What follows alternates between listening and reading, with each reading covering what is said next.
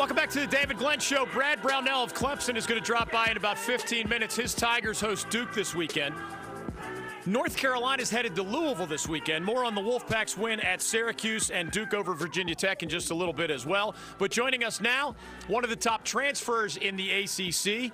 He is a North Carolina sharpshooter who will have another birthday on March 3rd. The Tar Heels will be at Cameron Indoor Stadium. I don't think the Crazies will sing happy birthday to Cameron Johnson of UNC the way they tried to sing it to Coach K last night. Cam, welcome to the David Glenn Show. How are you? I'm doing well. I'm doing well. It's great to have you. What do you think? March 3rd is probably a big day for you every year. It happens to be a trip to Duke this year as well. Uh, you have visited there, but not in a Carolina uniform. That sounds like it won't be just another birthday. I know you have other games between now and then, but what do you think? Um, I'm pretty excited for that one. Uh, hopefully, I can make a, make it a fun birthday party this year. Um, you know, it'd be, it'd be great to go in there and get a win. Uh, I know it's going to be a pretty crazy atmosphere. They said, you know, playing at Duke is in a Carolina in a Carolina uniform is not like playing at Duke in any other uniform. So we'll see if that holds true. Let's go right to the basics. Are you okay with either Cam or Cameron? Because you make a lot of either. threes. We want to get it right. Either is completely fine. All right, and the and the full name given to you by your parents was Cameron Jordan Johnson. Now that you wear that uniform, you know we have to ask: Was the Jordan as a middle name basketball related in any way? Um, it uh, it definitely was basketball related. Um, when I was younger, it took a long time for my parents to convince me that my middle name was not Michael Jordan, Jordan. Um, but growing up, I was a huge Jordan fan. I used to watch like little VHS tapes over and over and over again. Wear my little Bulls uniform. I wear my little North Carolina shirt. So I was a really big Michael Jordan fan growing up. Now I'm originally from Philadelphia. You're also originally from Pennsylvania, but the other side of the state. Uh, you, of course, played for the Pitt Panthers closer to home. How did you end up having Michael Jordan on your radar so much? Were you a big NBA fan watching him win titles with the Bulls, or, or did you even know about his affiliation with UNC way back then? Um, so, honestly, my parents were just really big basketball fans, and um, I think I came out of the womb holding a basketball.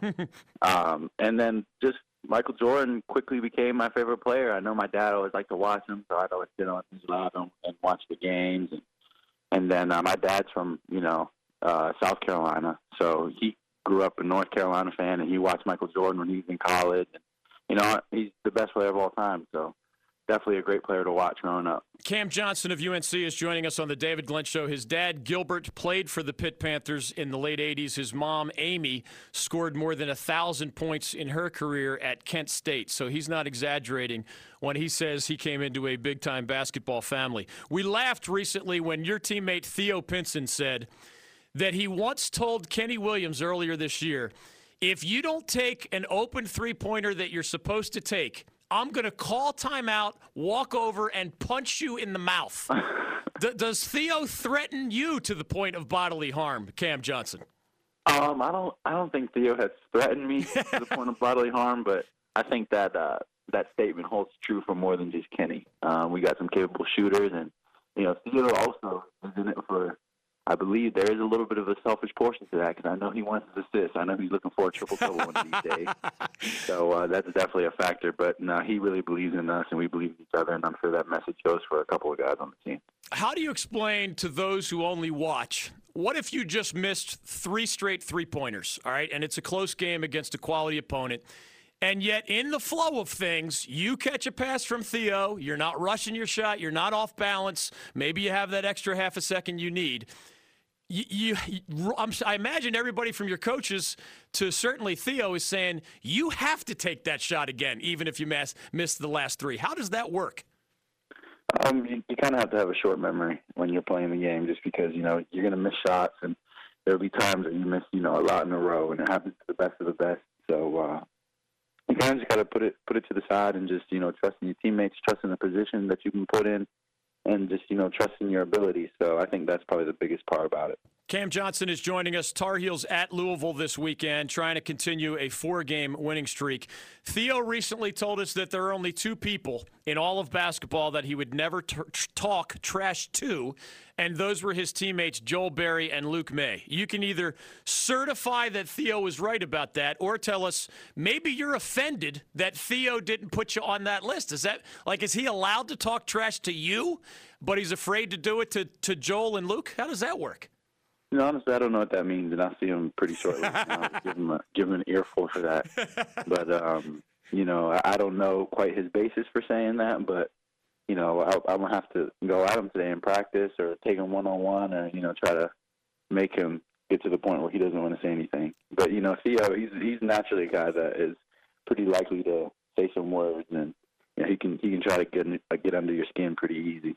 Now, tell what would be your guess? Theo swore after the NC State game that he heard a Wolfpack defender say you guard to his teammate, you guard Luke Maye, He's not all that athletic. And then Theo's theory is because Luke heard that, he just went bananas with that crazy 30-15 type game.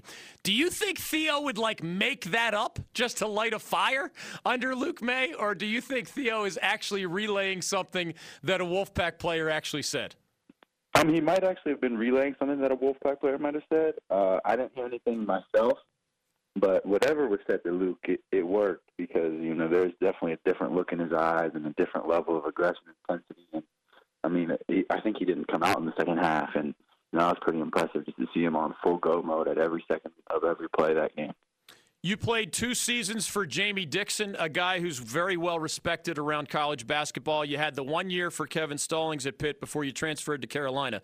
What do you know about like the Carolina way right now that in the first days of practice you just might not have fully grasped?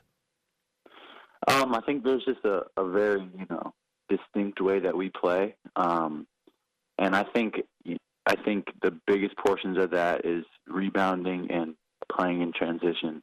And I knew I knew that coming in, but you know I, I don't think I fully grasped that um, until you know kind of recently. And it's it's a little bit it's you know it's it's it's a good way to play, and it just it surprisingly you know it's very simple rebound the ball play in transition, but honestly it takes a little bit of getting used to. Um, it's a little bit different than the styles of play that I've played uh, in you know the past couple of years, but you know I really like it down here. Is it instinctive yet? Like maybe a month or two ago, you found yourself thinking a lot in the heat of the moment. Is it fully instinctive yet, or are you still sort of on that learning curve?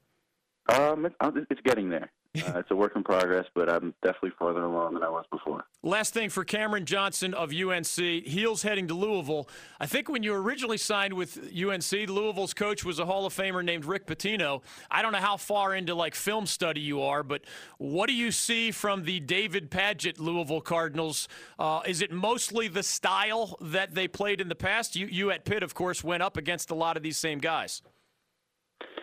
Uh, we haven't watched too much about them, and I don't I'm not quite sure how much has changed from when uh, Coach Pitino was coaching, but um, I'm pretty sure they're probably going to stick to what they've what they've always done. And you know, they're a very aggressive team. They play good defense. They play um, an interesting style of defense, and you know, they always have a lot of length and a lot of athletic guys that can make plays. So you know, kind of just we'll we'll get into the film room and figure out ways that we can attack them, and you know, try to limit you know their effectiveness on the offensive end and go from there.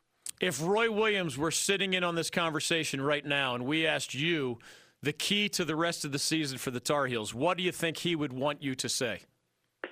Um, I think a big thing would be urgency.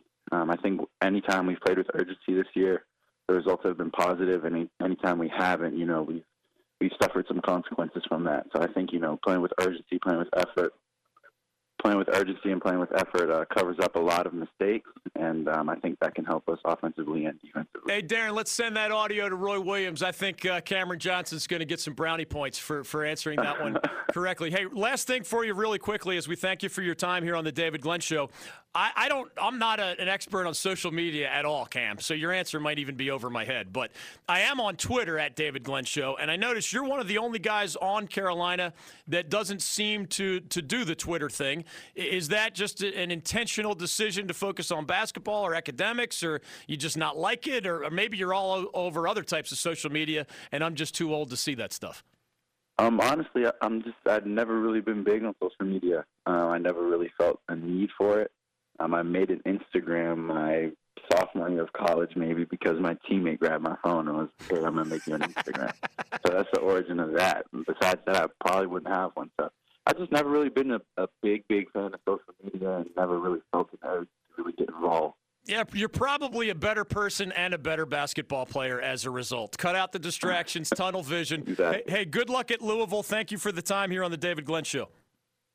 You got it. A sharpshooter. Dude just can flat out stroke it from three point land, and the other parts of his game have come along nicely under Roy Williams as well.